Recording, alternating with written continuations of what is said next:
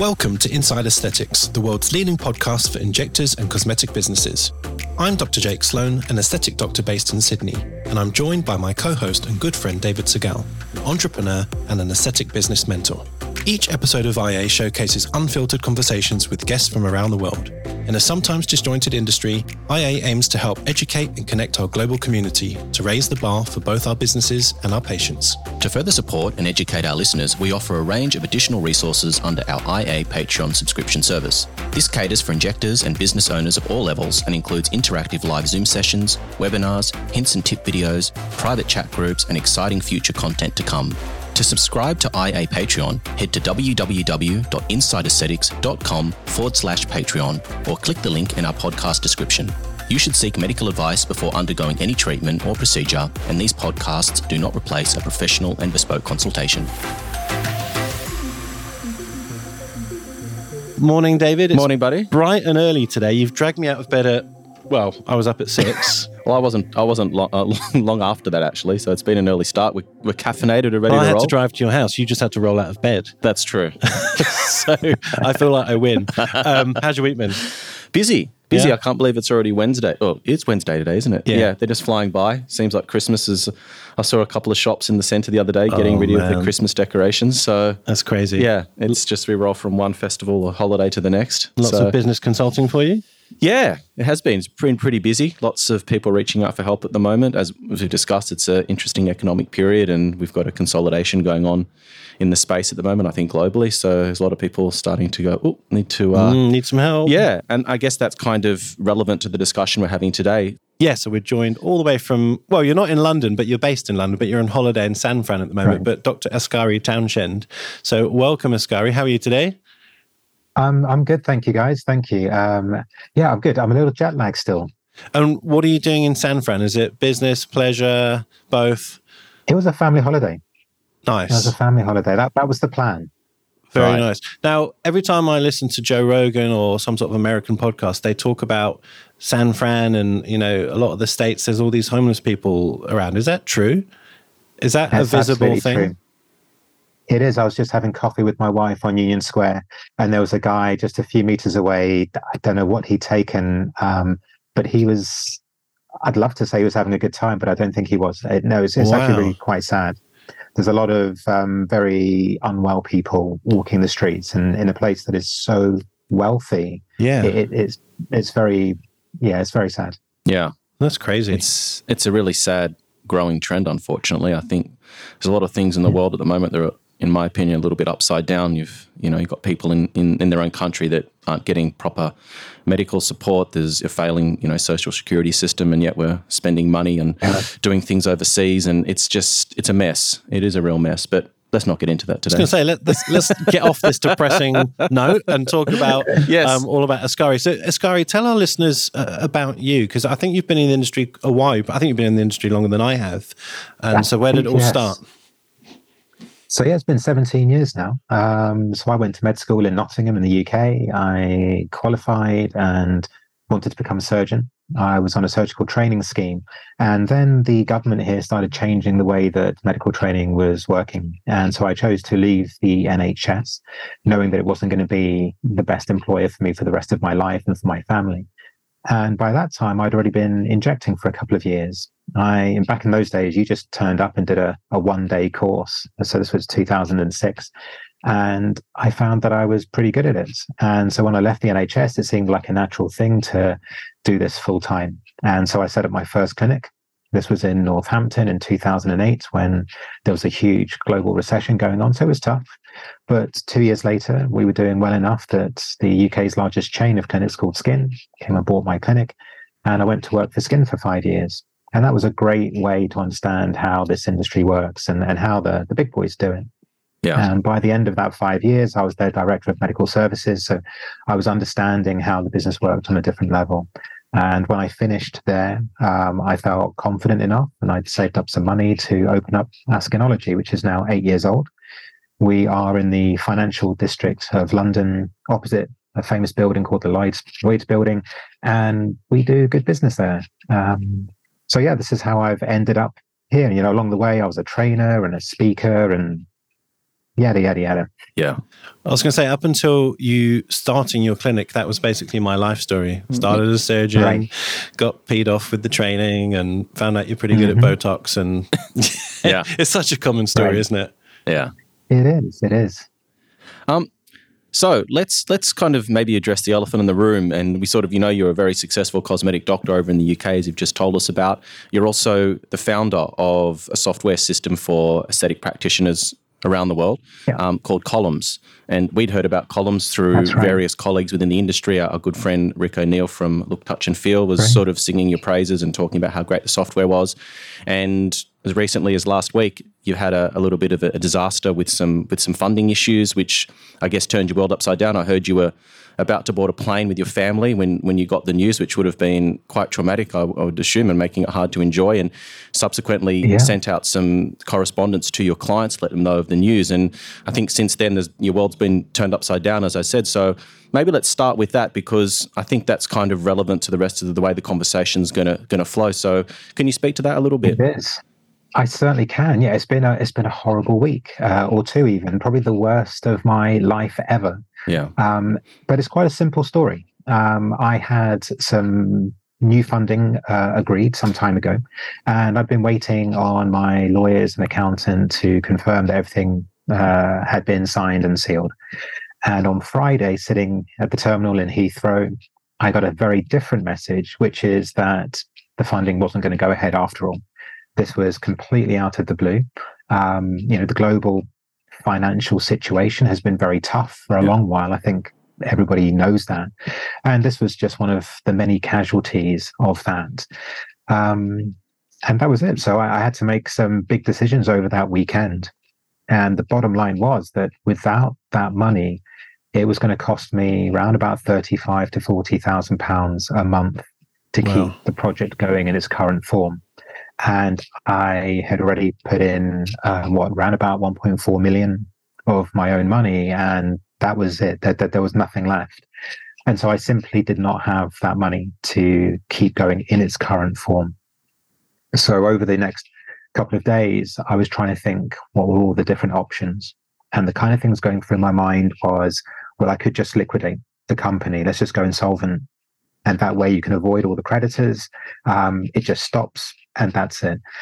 For me, that was never a, a real option. Um, it's just not how I do things. I wouldn't have felt that that was a moral thing to do. And for all of my customers using that software, it would have been disastrous for them to have had to switch off their businesses uh, with no notice. So the only other option really was, well, how can I kind of exit this as quickly as possible, but without that ultra nuclear option? And so I calculated it was going to cost me 60,000 to pay all of my kind of creditors and ensure that the business would still run for another 30 days. And I felt that 30 days, although not very much time, was enough time for our customers to find alternative providers.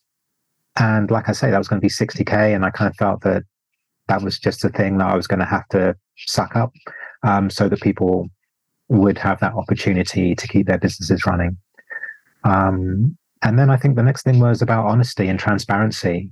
And so on the Monday, when I'd made that decision, I got on the call to my biggest customers and told them personally before the messages went out. And then when the West messages went out, I thought it was important not just to send it to customers, but for the whole world to see on LinkedIn, on Facebook, because you know the rumor mill will start. People make up their own spin. Competitors will come and try and rubbish our software and make up other reasons as to why this happened. This happened because it was just unfortunate Yeah. and this was a global a global thing. So that's what led up to the first round of announcements going out. But as we know, the story developed further. Well, firstly, I'm sorry to hear that. That Mm. sounds incredibly tough. And just to say to anyone listening, this isn't like a pitch as such to to help Askari, but you know, maybe by the end of it, someone out there may think that, that this is worth uh, investing in or resurrecting or even just talking to you about it. But um, first of all, what, what, what is Collums? Let, let's just talk about what the product is and then we can sort of dissect what, what has happened. So, when did you build it? How did it come even about? Because you're a doctor, so it's not really a, a logical thing to do.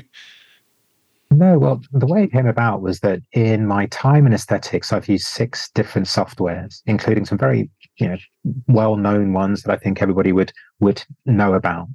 And I just wasn't really happy with them. And I think this is a common refrain from doctors, nurses, practitioners across the world. And I'm one of those people who feels that if you're going to grumble about something, you need to do something about it. Otherwise, just stop grumbling and, and put up with it. And so, I, yeah, I, I knew that I wanted to do something in this space because I felt that there was a gap. And I woke up one day, something else had happened with our software provider back in 2016. And I just felt this was, I just had enough. Mm. The impact on my business was so success, uh, significant, rather, that I just didn't think I could continue relying on this particular provider. Two years later, um, I'd saved up some money and COVID had come along, which meant I had to shelve a project that was going to expand my clinic within the UK or within London, rather. And so the money I'd saved up for that project, I thought actually, this is maybe my time to do the software product uh, project, and that was it. It was it was born out of frustration. It was I guess, me setting off on a, a crusade to create a solution to a problem that I knew I had, and many of my colleagues had also. Yeah. Oh, I didn't ask the other question. What what is Collums? Okay, so people like to use this acronym CRM, mm-hmm. and that stands for Customer Relationship Management. Now, Collums is way more than that. It's not just about trying to communicate or manage your customer base. I describe it as a business in a box. It's everything you need to run your business. So, practice management software or clinic management software, I think, is a more ap- appropriate um, terminology for these softwares.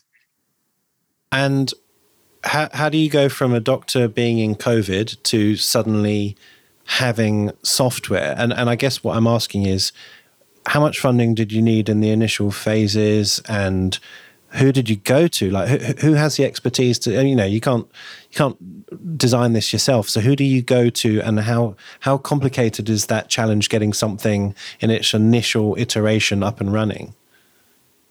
Yeah, well, it's interesting you say that you can't design it yourself, but you can. Um, I've actually designed every page in Collums. So everything that you see, everything you touch, has been designed by myself. The flows have been designed by myself. And what I did was drew upon the experience of those six different softwares that I'd used, mm. plus what I felt I would want in my own clinic. And I, I put it down on paper, well, not quite paper. There are programs that you can use to wireframe. That's the terminology for creating a page and where you want buttons to go and what you want them to do. So I started wireframing the project at the back end of 2018. I got introduced to a developer who had a team. They had built um, a large shopping brand's online website, a, a brand called Waitrose, and they'd worked with other very large brands. And so we slowly started just putting a prototype together. And then when COVID hit, I knew that I wanted to use that downtime really productively. And I set myself a goal, which was that when COVID allowed us to open up our businesses again, I would have software that was in a place that it could run my own clinic. And, and that's what we did. We, we just put our foot down and we built out really quite a comprehensive system. And how much did it take? I mean, at the height, I was probably spending about 60k a month wow. to get this team of developers to build this. It was a it was a big deal. It was a very big deal. But I guess I just truly believed in the project. I believed that the market needed something different. And I knew that I personally needed something different for my own business. Yeah. What was it that you think was missing from all the other software systems that you looked at? I mean, I've been in the industry for 20 years and I haven't yet to see one that does it all. They're, they're generally either really good on the front end, they look great, nice interface, intuitive, but potentially lacking in of the way that you can di- uh, splice and dice data and run certain reports on, you know, automation, all those yeah. kinds of things. So I always felt from my perspective, you were compromising somewhere. You were sort of giving up something yeah. because – there was you know there was something great about it, but there was also something lacking. So from your perspective, what was it that you saw was just okay. common amongst all these in terms of what they didn't have or needed to have? I think to preface all of this, I think that word you used was compromise, which yeah. is a really important word. There is always going to be a compromise because every business is different. Yeah. Practitioners want to use their softwares in different ways. So compromise is always important to bear in mind. So I always knew we needed to compromise. But there were two things I think for me that jarred me. The first was that my feeling, and it's my personal feeling, was that software was being built by software developers who wanted to get into this space mm. And then tried to figure out what it was that we wanted. Mm. And I'm sure that they spoke to some people and, and thought they got a good amount of information. But for me, it never quite hit the button. It was clearly driven by somebody who was a non clinician or somebody who did not use this software day to day. So that was my feeling about other softwares. And I wanted to create software that felt like it was built for you. And I think that's what we have achieved. And then there's the second part of it, which was, again, my personal feeling was that I didn't like the way that I was treated by these other companies. Some were better than others. Um, but I, with some of them, had a feeling that my business was not respected. Uh, there was not an understanding that this software was critical to my business. And so when you didn't fix something that didn't work, it actually affected my business on a day to day and it cost me money. And that really upset me because I think we're all here to try our hardest, build our businesses, support our families and the like. And it just, yeah, kind of went against everything I hold dear about life and supporting each other, doing the best that you can. And yeah, it sounds I it sounds a bit preachy, probably sounds a bit cliched, but that that's what it was. It's such a good point. I mean, you said at one point you were burning through 60k a month, you know, obviously your own personal money and you know, we, we speak to injectors all the time. We, we run our Patreon and we've got 230 people using it. And we often talk about clinical software and which one's the best one and all this stuff. And there are, of course, some people using Collums, which is how we found about your problem because they were freaking out. Yeah. Um, and there's this mismatch between what people are willing to invest in a month for a license to use something like Collums versus what yeah. you're spending to to create it and run it every month. Yeah. And yeah. F- for whatever reason, you know, we hear it all. I mean, in fact, I'll give you a funny example today, and obviously I won't use the name, but someone was discussing the price of preserved saline, uh, bacteriostatic right. saline, and they said, "Oh, it's you know, it's pretty pricey." I was like, okay, well, if you boil it down, and, and looking at the prices, I won't go through the maths, but it basically worked out at being $1.90, I think it was, extra per 100 units of Botox. And right. I thought, well, for, for a really painless experience, that's a really good investment. It's not expensive. So it's right. just funny how people think about an investment of what they're going to get for their money. And, you hmm. know, running something like Collums, you, you said it yourself, it's not just customer relations, it's your it's a clinic in a box. It's your whole ecosystem of how your business runs. And yeah. yet people often want to just scrimp and save on that. So I've, I've never quite understood that. But what's your experience? I, I recognize everything you've said there. Um, I don't know why it is, but I have a couple of thoughts. Thought number one is that we have the NHS in the UK. And I do think it's a problem more within the UK than outside. And I think Rick, you know, messaged in our group earlier that it does seem to be more of a UK thing. And I think the NHS is the worst business school ever on the planet. and that's not to denigrate the NHS. The NHS is not there to churn out business people, right? If we all tried to get onto Dragon's Den, we'd be laughed off it. so that's the first thing is that we don't have the business acumen that perhaps um, other parts of the world have because of the NHS. And I think the second thing is a global um, issue, which is that great software is used every single day on our phones, on our computers, and it's free. Okay, Facebook, uh, all the social networks. So we're used to having this really slick, great experience with software for free. And then we pay some money for it and we don't get the same beautiful journey and it doesn't feel right. Mm. And I, I, think those two things have something to do with it.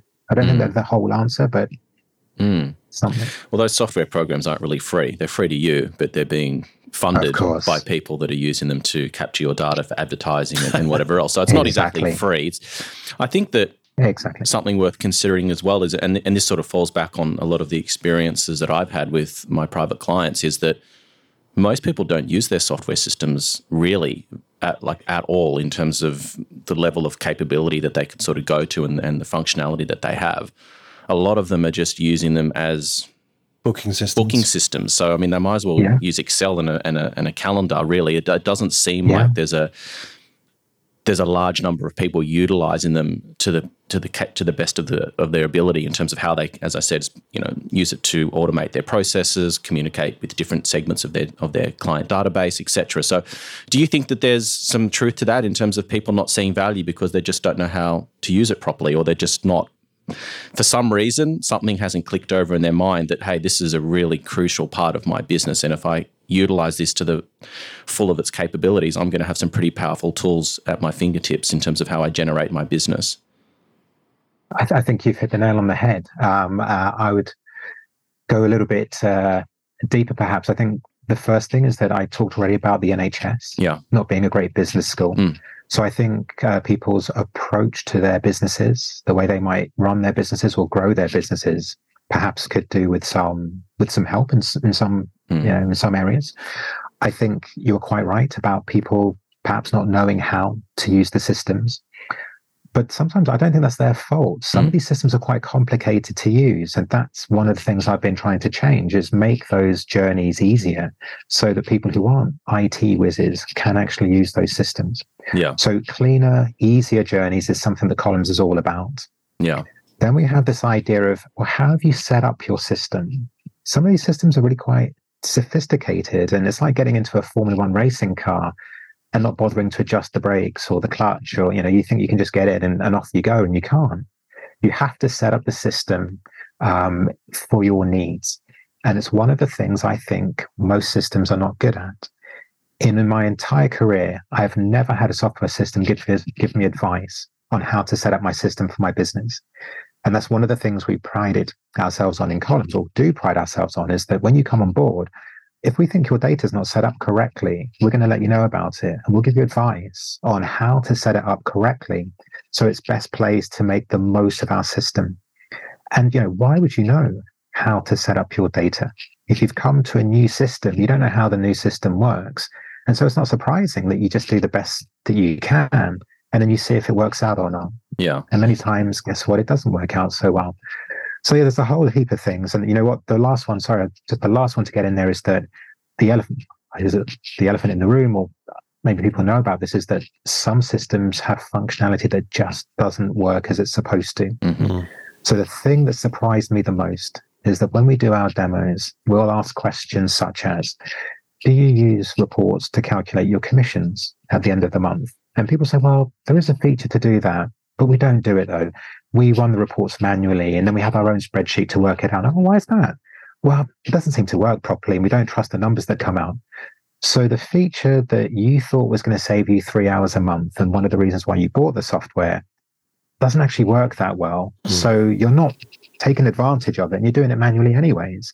And I can run that same story and anecdote with lots of things, you know, stock keeping, uh, you know, your hours reports, your commissions reports. So one of my other big things was let's make sure that whatever we build, it really works well.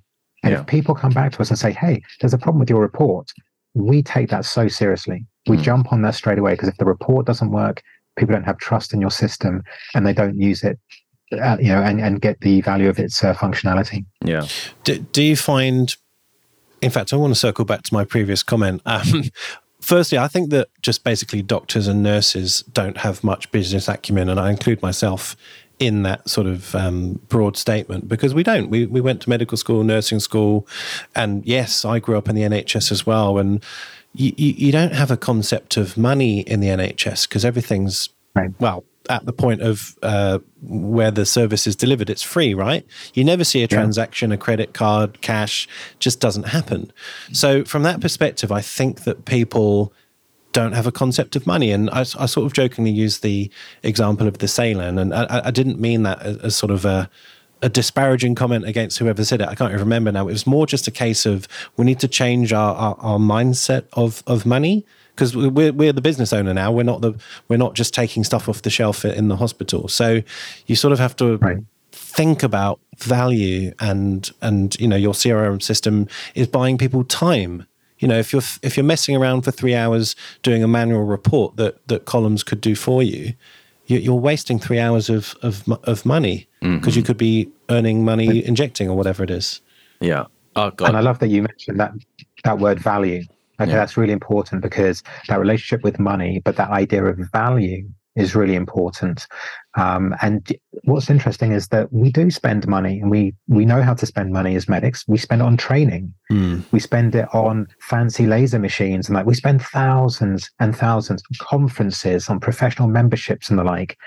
But then when it comes down to the thing that is going to be the beating heart of your business and allow you, be the gateway to earn you tens, if not hundreds of thousands of pounds, when it comes to that thing, all of a sudden, oh, 99 pounds a month. Really? Oh, I want it 50 pounds a month. Yeah. And actually, if you think about it, I, I, think about my business. What would happen if my business got switched off for one day? We'd lose a huge amount of money. What should I value my software that keeps it running as? I mean, I probably should be spending like a thousand pounds a month on my on my. I mean, I don't, but I probably should though, right? If I'm thinking about the value, probably more. Yeah.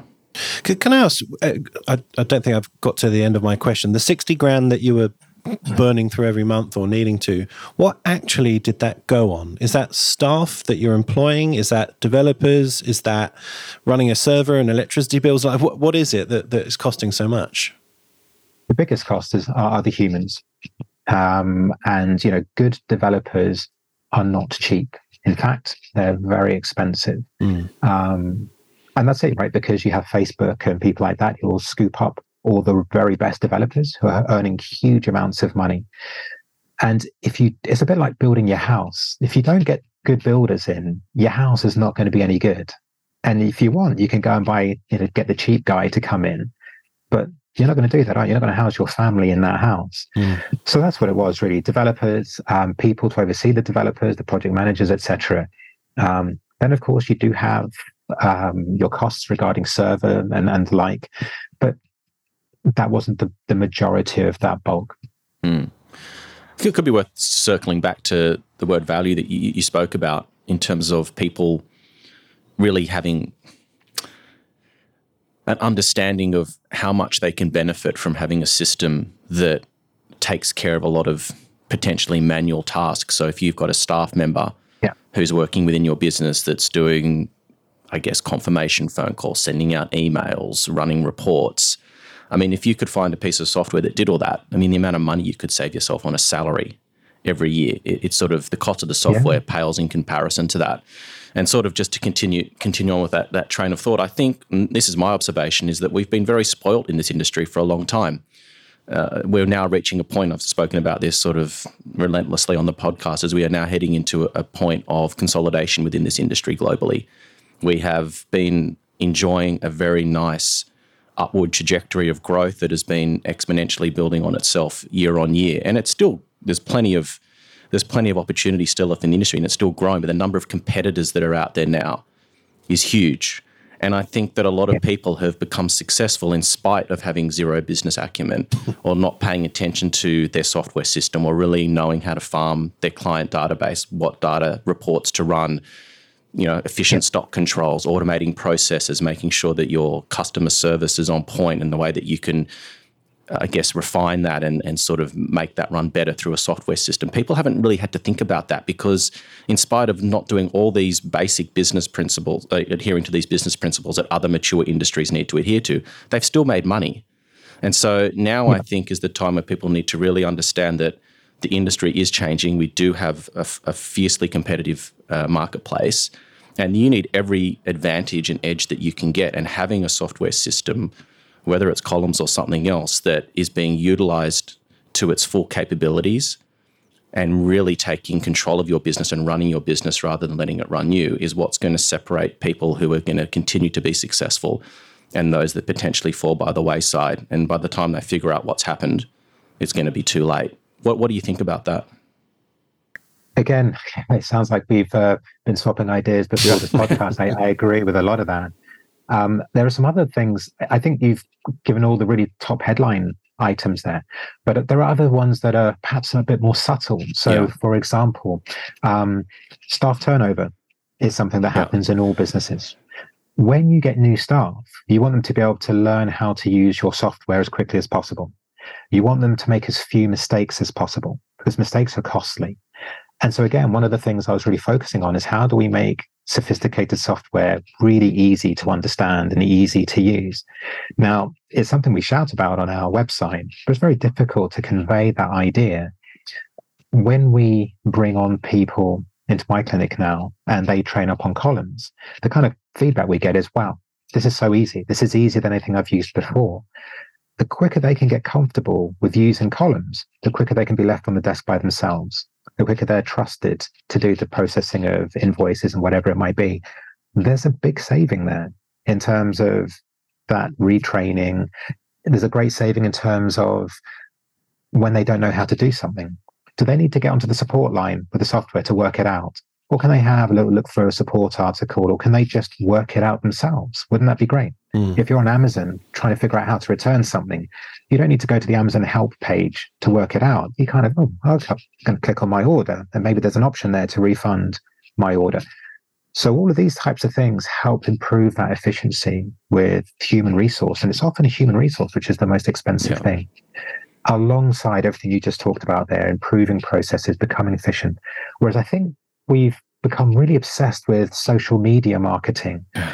Let me put a load of money behind this pay per click, or let me put money behind this post and get new customers in, rather than concentrating on the processes and looking after our existing customer base. It's so much easier to get more out of your existing customers than to get new ones. So let's create experiences. Let's look after those people with slick messaging, automated messaging that looks after them through their journey and I think we're going to have stronger businesses and everything you just talked about there. Yeah.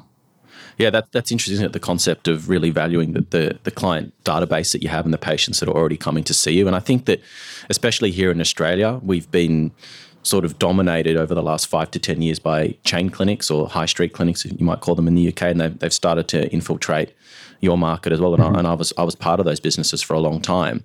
And there is such an emphasis on new client acquisition and not a lot yeah. as you said, on retaining them. And when you think about it, even, you know, Jake, you can probably speak to this as well, and, and probably yourself as well, as Askari, is that as a clinician, I'm assuming that you want to get to a point where you don't probably need any more patients mm. because you're familiar with the, the patients that you have. You develop relationships with them. They become easier because it's almost like a blind date, I would assume, for you guys. Every time a patient walks in to your treat- treatment room, you don't know what you're going to be met with, whether there's a match there in terms of expectations and, and the aesthetic that you're trying to create, whether there's mental health issues, whether you want to treat that person. Right. So many unknowns. It's like, you know, you're walking into, I said, like a blind date, and it's like, where is the emphasis on retention? And those customers right. are going to be people that are likely to refer new customers to you. And chances are, if someone's embedded in your business and you've got a great relationship and you're aligned on values and aesthetics, that their friends are probably going to be similar to them. So you're going to be acquiring like minded patients rather than playing yep. this game of Russian roulette every time a new patient walks in, whether they're going to fit for you or not. And then just thinking about the cost of acquisition. You know, if you're running sort of Google ad mm-hmm. campaigns or you're in a highly competitive space, SEO, Instagram ads, trying to come up with sort of content. I mean, I see you know, it all the time people trying to find ways to get people's attentions through dances that they're doing or like funny things. And it's like, what are we doing here? What, what, what, why, what's going on? Why? It, it's all, it's for me coming from, you know, a business background, you know, looking at the industry, a lot of stuff that goes on doesn't make a lot of sense. But yeah. maybe you guys can talk to that. Maybe Jake. Yeah. well, firstly, I completely agree. I mean, when I look at my day, my clinic day, and I see all my regulars, I go, yes. it's just such a sweeter, happier, smoother day. And of course, I like to mix it up with the the variation of a new a new patient, a new challenge, a new conversation. But you, you're you're very right. It's it's a bit of Russian roulette. Yeah. You don't know what you're going to get, and I don't know if the world's just going crazy. We've had a few interesting patients recently where it's caused huge disruption to the clinic because they just were not suitable patients and it causes a bit of anxiety. You never know what what quite is going to happen when that patient arrives. Uh, and well, it messes. In, sorry, go, jump in. Oh, apologies. Um, I was going to say just it messes with those processes. So um, the processes that David was just talking about that you've set up, they're efficient, they work smoothly. And then you get these unknowns that get thrown in and it can disrupt the staff, it can disrupt existing customers, existing patients. And so what I aim for, and I think everybody should be aiming for this, is that you build up your customer base until you max it out. And then you have natural attrition, right? People leave, they go elsewhere, maybe they don't have as much money as they used to. And so actually the goal then is just to get enough new patients to fill those that are leaving at the other end. Mm. And that's the equilibrium that you want to achieve. And so I don't want to kind of show off too much about this, but here we are eight years in with Askinology, and we have never really used pay per click. We don't have social media gurus working on our. I mean, our social media is pretty laughable, is the truth. Uh, our website doesn't have glossy ladies with white teeth and the like on it. But we have a really great business that works fantastically well because we focus on the processes. Yeah, I probably don't follow me on Instagram, but I, I, I just can't be bothered anymore. I just I, I, was never one to sort of dance around and do do all that kind of stuff. But I did put a lot of effort into some of my content in terms of just thinking about what do I want to say or make it funny mm-hmm. or something. But I just can't be bothered anymore. It's just you, welcome to my team. yeah, I mean, it, it, wasn't for attention, but of course, it's it's marketing in a way. It's it's marketing your personality or, you know, something. But I just, I mean, I'm lucky I'm busy, but also I just feel like it's too much effort. And just as you guys have said, let's work on my existing database. Let's really look after those patients. Let's remarket to them. Obviously, so, you know they don't all come back yeah. exactly when you want them to. So, I couldn't agree more. Yeah. And and you know, trying to get new patients, it's it's expensive. It is expensive. and difficult, and it feels like a fishing trawl. Yeah, you, you, you're sort of scraping from the bottom of the ocean. You don't know what's in that net, really. And, and then there's also a lead a lead time or a relationship development process that needs to sort of take place where they're not going to just well, there's exceptions or outliers to every to every rule, but I mean generally the first time a patient walks into your clinic or your treatment room, they're not going to drop thousands of dollars mm. the first time they've met you on a whole bunch of fillers and collagen stimulators and a face full of tox. Like that's that happens, but it's like maybe one in a hundred, one in a couple of hundred patients would. I know it depends on your clinic, I guess. Yeah.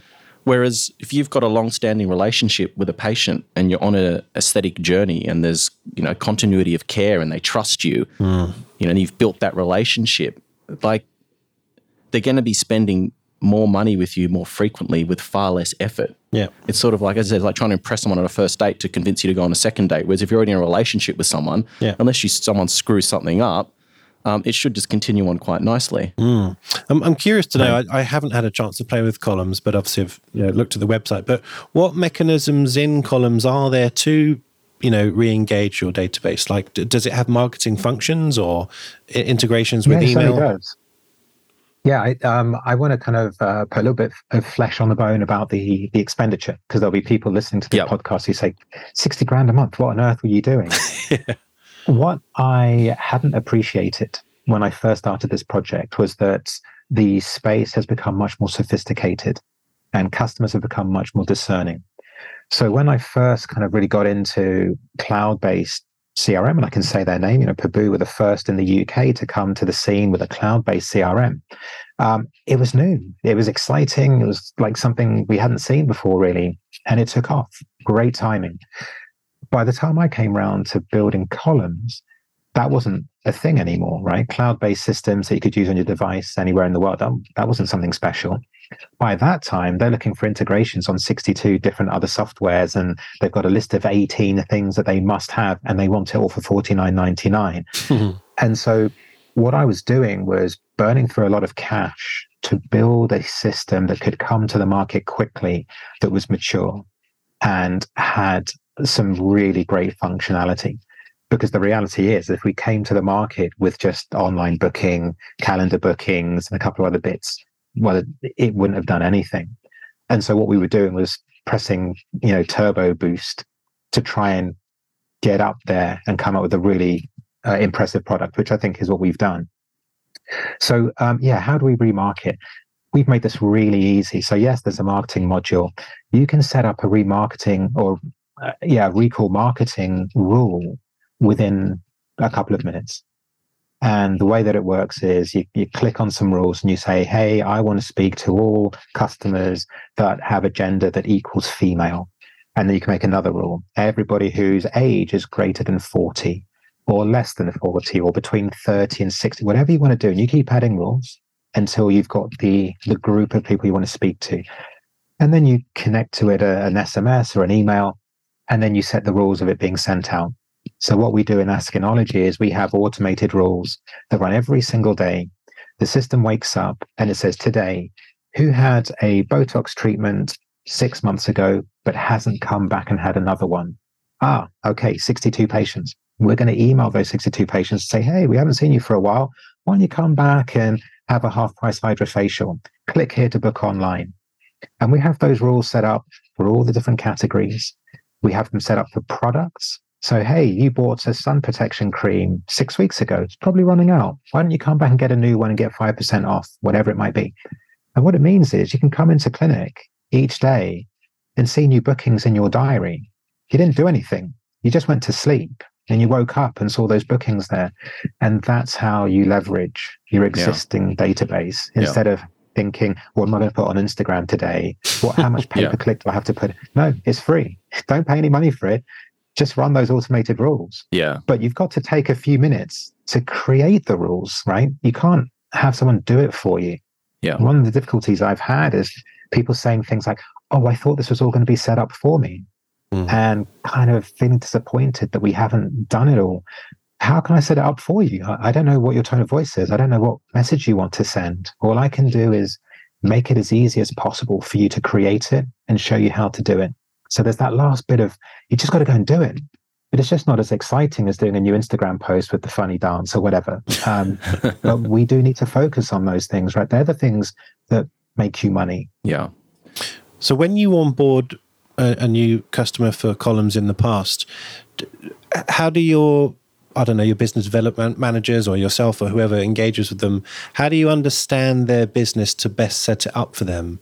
And I guess deeper than that, how does a listener listening to this understand what they need? Yeah, and you know what? Um, a lot of people are very honest and open about that. So when they first come on board and we start probing with a few questions, it becomes quite apparent that people perhaps don't know exactly what they're after. They'll start asking us questions. And because it's my company and for 17 years, I've had the privilege of seeing many different types of businesses through my training, my time with skin, etc. Very quickly, I can understand what's going on in that business. And, you know, I, I spend a lot of time training my staff. So they are almost aesthetic consultants uh, or business consultants. So they're starting to think not just as a software on border, but as somebody who's looking to solve problems what are the issues that you have? How do you deal with your patients? How do you see them in your clinic? And then what we do is start suggesting how they might set up their software to achieve the goals. So it should be really about problem solving rather than listening to somebody tell me that they must have a MailChimp integration, the Xero integration. If they don't have those things, then they can't possibly use the software. And I feel like, oh, you know, we have to spend a bit of time to say, well, hang on a sec, how often do you send out your newsletters via MailChimp? Oh, maybe once every couple of months. Okay, and how often do you use your Xero integration? Well, my accountant likes to do my books at the end of each month. Mm. Oh, okay. So we've got two things that happen once a month. How long do you spend on the newsletter? Oh, four hours.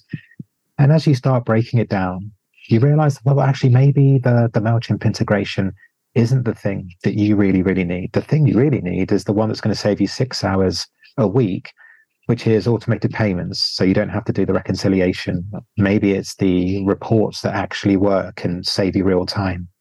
Yeah.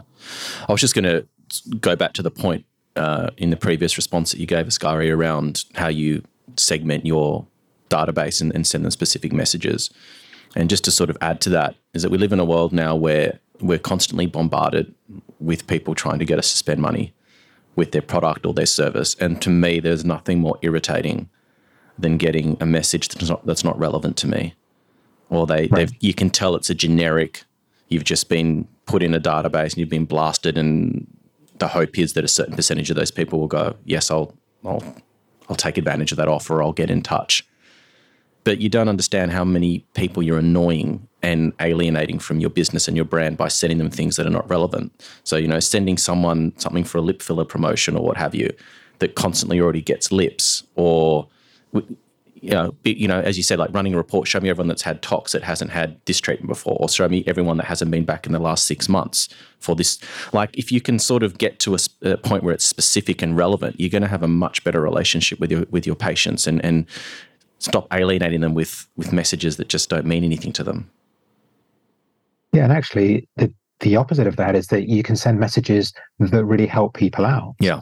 The people that get their toxin treatment are usually people who really want to have their next toxin treatment because there's nothing else that's going to Yeah. give them those kinds of results. Yeah. And often they're busy.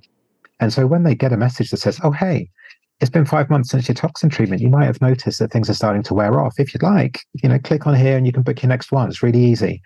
Actually, often they come in and say, oh, thanks for the message. If I Yeah. hadn't got the message, I would have forgotten because I didn't realize it had been so long. Yeah. And so, actually, rather than annoying people, you- you're helping them out and you're in- improving their experience. Yeah. Because people are disorganized these days. I mean, we're just, as you said, we're so busy that it's so busy. yeah. I, I have to say it's funny. I I, I, I rarely do SMS blasts, uh, uh, similar to what you said, but I, I did do one the other day, just but you know, just to see what would happen, I guess. And I know what will happen every time I do it. The first people who reply are the people who opt out of the messages because they don't like Yeah. being marketed to, and that's always going to happen. But problem is, then you can't remarket back to those people for for other things that maybe are relevant to them. So I think one thing that's worth doing in in your consultations with your regulars is to say hey um maybe in the past you've opted out of um, marketing sorry if you know we annoyed you but it is kind of important that we get your permission back because there may be other things that are relevant to you so you know if if it's not relevant to you just ignore the text message you don't have to opt out uh, i sort of feel people Yeah. are very hasty to unsubscribe to emails or, or opt out of text messages, I and then you sort of lose them. So, the, how do you how do you strike that happy balance?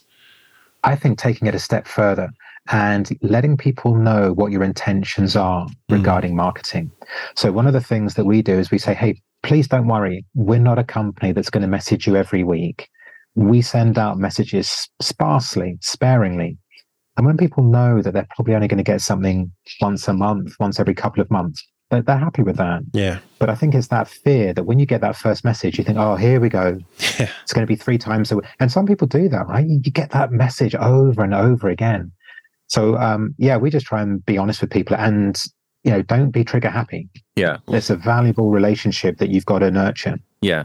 So you could be constantly messaging your database, but different segments of your database. So potentially you could set up a rule that says automatically send this message out to these patients who haven't been in for tox for six months. So every month there's going to be inevitably a number of people that fall into that rule who'll get a message. So you're constantly marketing your business, but as you said, you're being targeted and specific and thoughtful with it. So you're not just irritating people with hundreds of irrelevant messages to them. And, and don't forget, most importantly, is the rule is broken when that person books in again. So if somebody books for their treatment next week, the system will exclude them from those messages. And so I think that's what really upsets people the most is when you get that message, which really shows you're not thinking Yeah. because they think, well, hold on, like, I, I booked already. Well, why have you sent me that message? Yeah. So it's those little, it's not AI, it's nothing kind of too fancy. It's just common sense, you know, marketing 101. Yeah. yeah.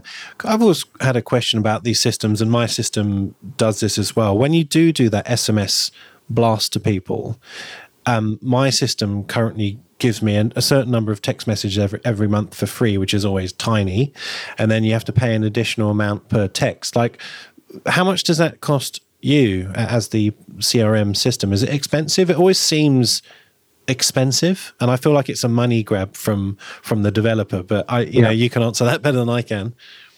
Yeah, so I think it's one of those problems again, which is that we don't pay enough for our software on a monthly basis. And so software companies are trying to recoup Okay. some of what they feel they should have charged in other ways. Hmm. I wanted to uh, provide a platform where there were no what we, you know, people always ask about hidden costs. So, for example, with our system, you don't have to pay anything extra to secure an online booking. There's a, a, a model that some others have adopted where for every online booking, you pay a certain amount of money. That can add up to quite a lot of money at the end of the month. So we don't have any of those types of um, fees, but the one fee we do charge for are SMSs. Mm. Um, so yeah, there's definitely profit to be made on SMSs, but of course there are emails that are completely free of charge and don't cost anything at all. So it is a choice. Um, we were working towards a place where you could buy bulk messages in advance and get discounts on them. We didn't get there just yet. And one of the reasons is because you need developers to build that stuff. Yeah. And there's always that competition of what's the next thing that you build? Is it some great new functionality that's going to save somebody a lot of time? Is it the ability to buy text messages in bulk? Um, so yeah, the the ongoing day-to-day conundrum of a software company. Yeah. How long does it take your average new customer to get a handle and be competent with Collums? Like how many hours is it? It's mm-hmm. sort of is. I mean, maybe that's how long's a piece of string, but just roughly. Yeah, sure. To um, learn how to make a booking and do the very basic things for somebody running a front desk, you know, make a booking, check somebody in, take payments and the like, that actually can be done in less than four hours. So we kick off with a, a four hour kind of training block um, that we offer. And you should become pretty proficient in that short amount of time. And the thing that we then started to do was splitting out our training so that you didn't try to learn the whole system all in one go because you're not going to use everything all in one go. And if we teach you how to do the reporting, which you perhaps need to do once a month or once a week, you're going to forget all of that stuff by the time you actually need to use it. Mm. So we started to get more sophisticated with our training where we would apportion it out and do these smaller sections of training at different parts of your journey uh, and for different people. So if you're the front of house, hey, why don't you attend this bit of training so you know how to do those rules? But actually, if you're the clinic manager, you need to attend some more advanced training, and we're going to show you different things through your first few weeks. But the quick answer, I guess, to your question is that front of house should be up and running with Collums less than a week and be very comfortable with that. And your administrators and your back of house staff should be confident within a couple of weeks with those more advanced um, items. Mm-hmm. Um, I think David touched on it earlier, and and you sort of answered the question about people not utilizing their reports enough, or even just the software enough. And one of the issues that I'm assuming happens, maybe I'm wrong, is that the data that comes out is only as good as the the data that's put in obviously that that's obvious. So apart from obviously you know booking a patient and name and details and checking them out and how much they paid are there any other common things that people don't do that would would make you know that data a lot more useful? Yeah so the bit you just mentioned is obvious but there are lots of other things that aren't so obvious. So we were talking about um, marketing and creating different groups, that's all triggered by different things. It might be triggered by an invoice generation or the category of a treatment that's been placed on that invoice. If you haven't set up your data, and I don't mean patient data, but what I would call resource data, your treatments, how have you set, up, set them up in categories, for example? Because that's what's going to start triggering our rules. So you've got to set up your resources correctly, your services, your categories, your products, your brands, etc. Um, and then you have to be absolutely clear that you are checking people in and out correctly. Because if you don't use the system correctly, it's not picking up the data points that you're then going to use to run reports mm. or send marketing messages later. So for me, actually, my number one would be make sure your staff do the training, make sure you do the training and then make sure that people keep doing the right thing. Yeah. And it's one of the things that's really kind of made us want to cry with Collums is that we've had people say, Oh, I don't need to do the training. And I'm not quite sure what to say to that. What, how are you going to use it properly if you don't do the training? And then people say things like, I haven't got time to do the training. But this is the thing that's going to run your business. If anything, this is the thing you should spend most time learning because this is the tool to drive your business forwards over the next few years. So yeah, lots of things to try and uh, educate people about in yeah. terms of the value of software, the importance of using it correctly, the importance of training your team to make sure it's used in the right way to give you maximum value. Yeah. It's it's a systemic problem. It's not just with CRMs. I see it with financial data as well. I was looking at a, a paper, mm-hmm. customers' financials yesterday, and looking at their expense column, and no categorization of products purchased, consumables, like everything's just lumped together. And they're asking me questions around, well, what do I do next? And my response is, well, I don't know. The first, because I, if I don't have, if I can't see what's going on in your business, and how can I sit here and put my hand on my heart and give you advice that I think is pertinent and relevant to you if I don't have that data. It's like it's like trying to get to a destination without a map. It's like it's impossible. Right. Um, and so it, I don't I don't know what needs to be said to get this paradigm shift for people to realize that this is really powerful stuff. You need like you know looking at how profitable certain treatments are, how your stock takes being managed, uh, your staff being you, all your resources being utilized to their maximum efficiency? Are there people in your team that are lagging behind? Are there certain treatments or products that aren't moving? What, what what's the cause for this? Um, all these decisions that you need to make on a on a daily or hourly basis as a business owner. If you don't have that map, you're just guessing or hoping. And you know, as I said, you know, many times before on the podcast, hope's not a strategy. That's not going to help you. Um, and as soon as things start to become tight, you, these are the things that you need to know. What's your average spend? What's your return rate of your of your patients? Yeah. Like these things are just so logical to me as a business person, but for some reason there's this disconnect that people just don't seem to understand that they need to put like you get out of life what you put into it. If you don't put the time into putting these details in, then you're just guessing that your next move is going to be right. And as soon as things get tighter in the marketplace and you're looking for a competitive edge, th- these people are really going to suffer. I mean, I, th- I, think I've joked about this yeah. in the podcast podcast before, but it, it, it's a, a, bit like me saying tomorrow I'm going to open up a pizza shop. Yeah. Well, I don't know anything about pizza or ingredients or orders or cooking or, yeah. or nothing. So for a, you know a nurse from a hospital who suddenly decides to be an injector, it's almost analogous to that. They don't mm. know anything about running a business mm. or you know working with patients who actually give you money because they've never done it before yeah so it, it yeah. it's no different it's just business acumen and sort of sitting down with a solid business plan yeah. you've talked about it a million times david yeah and working with people like Askari who are basically running your business in a box to work out how do the two things connect and then then you're up and away it just works once you know the language and the data that goes in yeah it's it's a funny human sort of habit, isn't it? We we'll do things like go out and drink and have a have a big night, knowing that we're going to feel like rubbish the next day because we want to enjoy ourselves now. But when you invert that proposition, like you're going to go to the gym, you know it's going to hurt. You know, eating, you know, sometimes saying no to that dessert's going to be tough, but you know, in the long run, you're going to feel better. But it's almost like we're happy to accept the pain later, but not do the work up front to get the benefit afterwards. And it's the same with this kind of software. If you do the hard work now, if you put in the hours and take the extra few minutes to put in the right data, it's going to benefit you so much in the long run. But it mm. just seems as humans we're just so adverse to that to that, and I don't understand why. Well, one of the things I've never understood, and this is really common here in Australia, is that you, you will get injectors sort of basically deciding overnight, right? I'm going to go out on my own, rent a room, and and I'm starting tomorrow.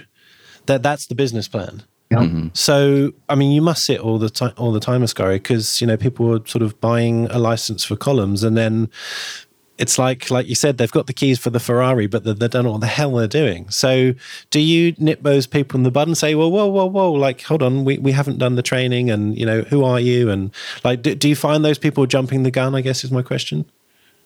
We certainly do. Um, and we try to give the advice where we can. And I think again, people often feel that they're too busy. Um, they've got more important things to be thinking of their CQC inspection or their latest training that they're going on. So, my dream is to get to a place where we're offering not just software, but we're offering offering some consultancy also not the kind of a consultancy as detailed as David's offering, for example, but the consultancy about, hey, this is how you set up your software. This is what we recommend regarding your data, your resources. And then let us check in with you in a week and in a month's time, in six months' time, and ensure that you have your system set up in yeah. the way that you need it for your business. Yeah. The problem is that's really expensive. It takes time, it takes expertise. And so if people aren't prepared to pay for it, and they're not even prepared to put their time aside for it, it makes that a very difficult place to end up at. So one of my, um, I guess one of my goals is to work out how can I persuade people that there is value in giving up their time, and then stage two, actually paying for that kind of uh, that consultancy. Yeah. Yeah. I mean, it seems so obvious. People are happy to spend, I don't know what the UK prices are, a thousand pounds on a tear trough course why the hell wouldn't you spend at least the same on the CRM course? Yeah. Uh, it, it, seems logical, but it's not sexy, is it? You've got to sit in a room and listen to, you know, data rather than watching someone do tear troughs. It's just not as sexy to sell, but but it will make you yeah. money. Yeah. It really will make you money. Yeah, yeah. It's. I mean, if I had uh, clients that had that data, my life would be so much easier. I mean, I got a couple that are really good, but for the most part, it, it's it's it's it's trying to put the pieces of the puzzle together without having you know the map like the key. Like you just it, it becomes a really really difficult proposition. what? Yeah. I'm going to put one last thing in there, if you don't mind, sure. which is that these people who are coming into business perhaps for the first time or they're early in their business careers, there's a lot of people out there trying to give them advice. And mm. I think it is tough for them to navigate that. Mm-hmm. So if there's a group of people out there, for example, who are the accountants. Yeah. I've heard some really unusual advice given by accountants regarding the information that the accountant needs. And I know that they don't need the information that they're asking for, but they're asking for it because it's easier for their bookkeepers mm-hmm. or for mm-hmm. their processes. And I feel like sometimes you need to kind of push back your accountant is somebody that you are paying to provide you a service. It, it should be set up so it's easy for you, not easy for the accountant. Uh, I've got a great relationship with my accountant, and we are extremely efficient in the way that we shift data to and fro. Um, and that's, I think, another part of it as well. Do you know what it is you need the data for? Is it valuable to you? What's valuable to me is a business that's eight years in, has got quite a large team behind it, may not be relevant to somebody who's just starting out. Um, so that whole consultancy piece, I think, is even more valuable. How do you navigate all these different people? How do you uh, make sure that you're happy regarding the way that you're documenting your tax, especially in the UK with this, you know, the, the problem with medical treatments and non-medical treatments having different tax statuses. Uh, so this all comes down to getting great advice mm. from people who've been there and have done it and know what they're talking about. I've got a question, and maybe this is more relevant when you were sort of designing it, but maybe now, now I guess you have a problem. It, how do you, when you're leading a project or, or, or, an idea like Collums, you can risk getting quite tunnel visioned in, in, in your concept yeah. and your idea. So, how did you sort of, um, I guess, get rid of your own biases and, and maybe get some critique and, and market research to, to kind of say, hey, I think you've kind of gone off path here. You might think it's good, but your users uh, are saying it's not. So, how did you sort of uh, balance that? Well, the the starting point was to think about how did I think my clinic would need software to work, and then trying to check in with myself and say, hey, not everyone's got the same clinic as you. What if your clinic had only one practitioner, or what if they were an individual going around three different sites because they rented a room? So I'd keep checking myself that way. But then I started going out to trusted colleagues. You know, I've been in the game a long time. I know a lot of people that I trust and respect. And so very early on, I started showing them what Collums could do and how it was set up and getting feedback that way. Mm. And then when we went out to market and we started getting paying customers, we keep a, a feature request list, is what we call it. And it's an Excel sheet. It's got a list of requests and the number of people that have requested it. But here's the key thing yes, you must listen to your customers for sure. And that's what we did to drive the next stages of our development. There's a big but. One of the mistakes I think that some other software companies have made is that they listen to too many people and put in too many things. Not everybody is a software expert. In fact, well, very few people are software experts, but they all know that they want a button in the top left corner that says whatever it may say. And can't you just do this? And can't you just do that? If you say yes to it all, you end up with a lump of spaghetti. Mm. And those simple user journeys that we're trying to achieve fall down because you've tried to please everybody. So, yes, it was important to not be tunnel visioned. And I went out and spoke to a lot of people. But at the same time, every now and again, I could look at a feature request and say, oh, do you know what? I hear why you want that in your particular scenario, but another thousand people aren't going to want that. That's going to slow them down. Mm. So knowing when to actually say, no, I, I will be tunnel visioned on this one because this is about efficiency and what's best for the community.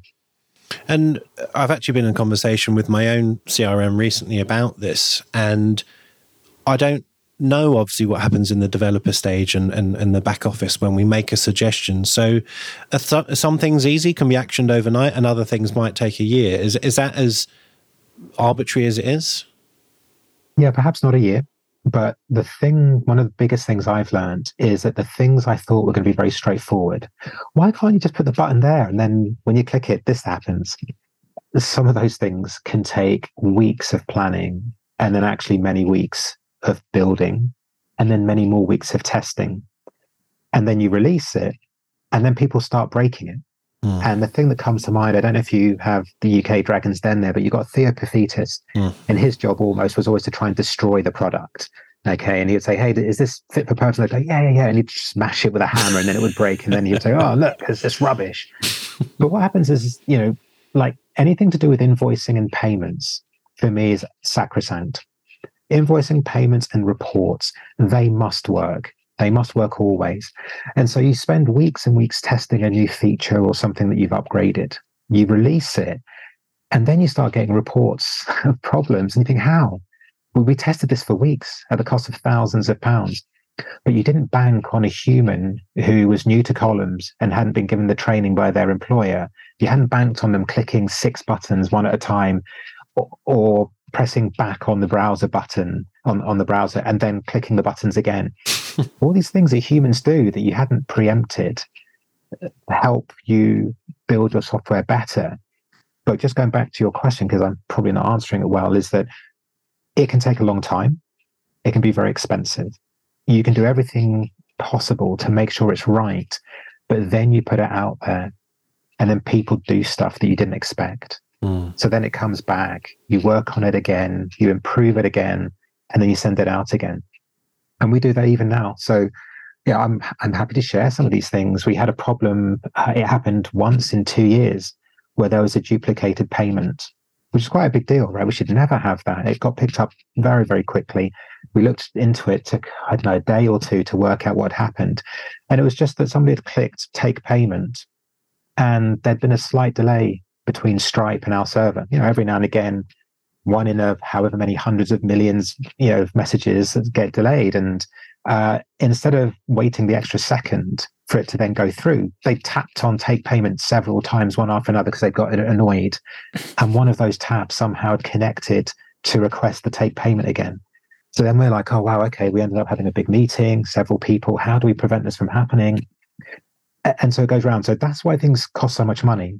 So mm. those, you know, that that the height the height of our burn of that 60k wasn't just building lots of new stuff.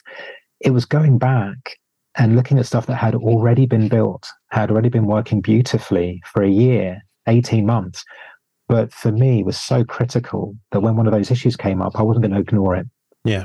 And that comes back to what i was saying that when i was a customer of other companies in the past i didn't feel that i was valued because when I reported a problem such as, hey, this one thing happened, but it was really critical to my business, they would lodge it and go, oh, okay, yeah, yeah. But in their mind, it wasn't that important. It only happened once. Maybe it wasn't that big a deal. And guess what? It was never fixed. Um, and maybe I'm being foolish. Okay. I'm not approaching this from a pure business perspective because from a pure business perspective, I would ignore it and I'll just put it down. Hey, somebody in Askinology pressed the button six times. Don't worry about it who else could possibly press the button six times? Well, I'll tell you what, there'll be a lot of people who will also be, you know, we, we've got to fix it. And so um, I guess what I can say is that I don't regret any of it because it means we have a really robust piece of software and we have customers who know that they're valued. And when they tell us that something's not right, we go in and we fix it. And that legacy, that brand appreciation, I think, is going to continue. So when we're ready to take on new customers, because we're still going, I don't think we've actually talked about yeah. part two of the we'll get to that the yeah. story. we're still going. It's just that we're pressing pause on that huge money burn. We're pressing pause on the development of brand new features, and we're just sitting with what we have at the moment, which is a fantastic, very extensive range of features that work really well. Yeah. So if you're using Collums, just to clarify, you're an existing user, you can carry on as you are. There of just course. will be no new features for now. That's right. We still have lots of features in the pipeline, that are still being released. So, for example, um, on what day, I've forgotten what days it is, but this week we have a load of new things going out there. We'll have some over the next two or three weeks because they uh, are coming through the pipeline. But some of the big plans I had for the next couple of months are going to be shelved until further notice. Yeah. Okay. So, you know, we're not going to ask who your funder was and how much it was, but what's the situation now? Do you have a plan B? Um, you know, just where are you now? Because you know, I'm guessing everything yeah. has changed hour by hour for you. Okay, so we're in a good place now. Is the first thing to say. And just to recap for anyone who tuned in halfway through, the story was that my funding got pulled on the Friday. I sent out a message on the Monday saying to everyone, "Oh my gosh, we're going to have to close this up at the cost of sixty grand to myself."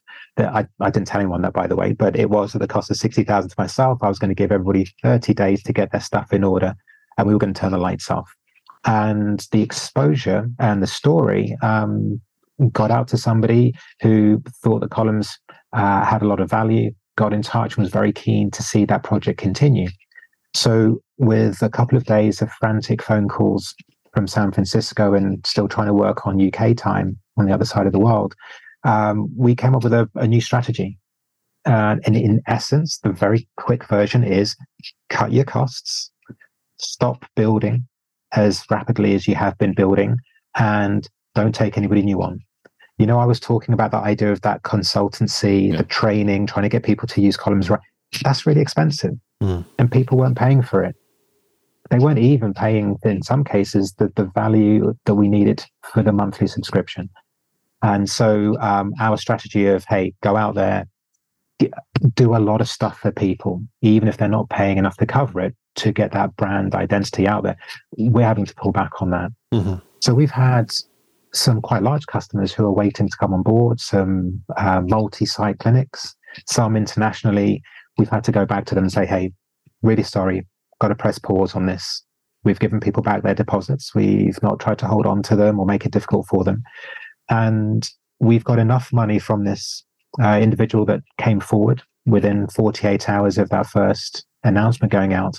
We've got enough money now to go on this kind of even keel for many, many months to come. So we don't have any concerns about our cash flow over the next couple of years, really.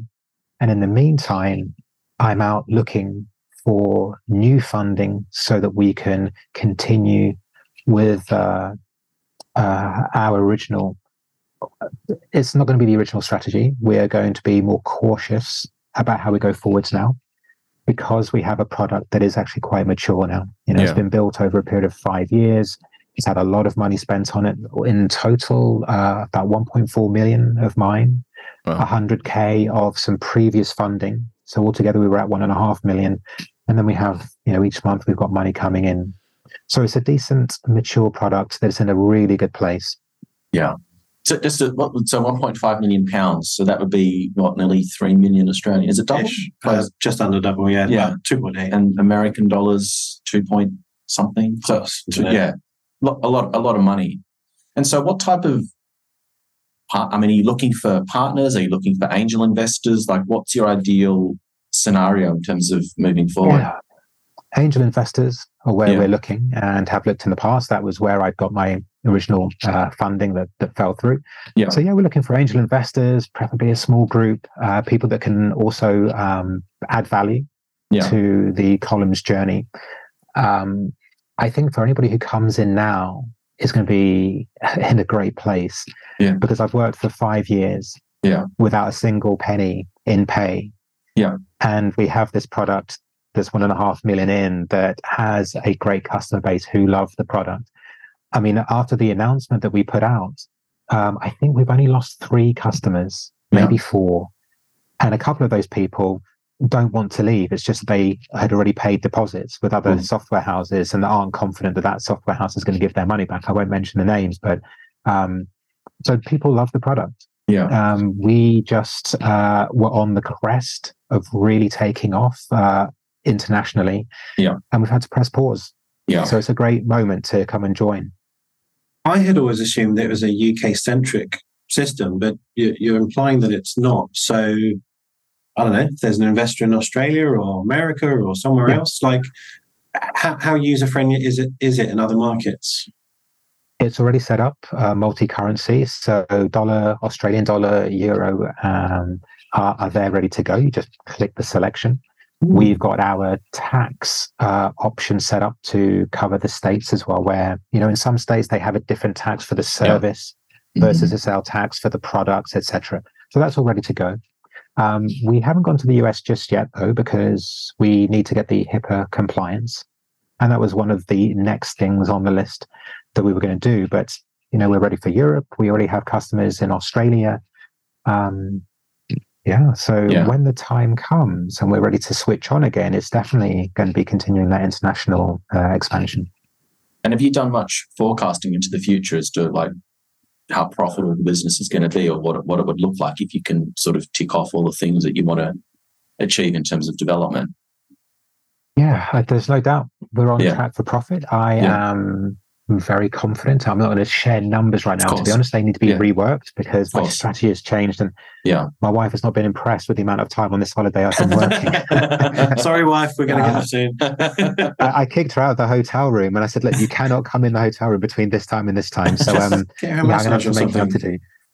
But yeah, um, I, I still really passionately believe, Yeah. passionately believe that to build software that is great for a practitioner and then to add the bits around that is far easier than to build a piece of software from a software developer's point of view and then to try and make it work for a practitioner.